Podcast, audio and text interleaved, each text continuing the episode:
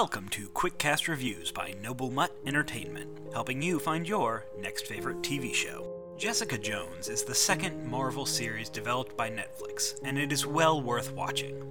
The series is based on the Alias comic series, where Jessica was first introduced. The cast of Jessica Jones brings a lot of power to the series, with Krysten Ritter as the titular character, Mike Colter as Luke Cage, who will have his own Netflix series soon, and David Tennant as the villainous Kilgrave. The show is dark and cerebral, exploring themes of how to trust your own thoughts against a villain who can control minds, the balance of good and evil in the individual, and why you should definitely not reveal private secrets in public places. The show on the whole is strong, with a great story, good depth and backstory for the few main characters, and some impressive fight scenes.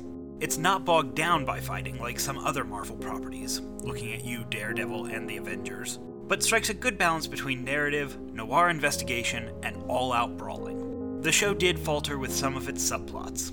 They were well scripted and told cohesive stories that gave more characterization to characters that were ultimately minor players in the show, but they were unnecessary to the overall plot.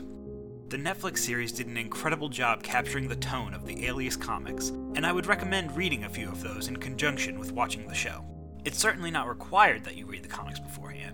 The show is self contained and tells the full story of the hero and villain, and the show is different enough from the comics that readers will not be bored knowing everything that will be coming next.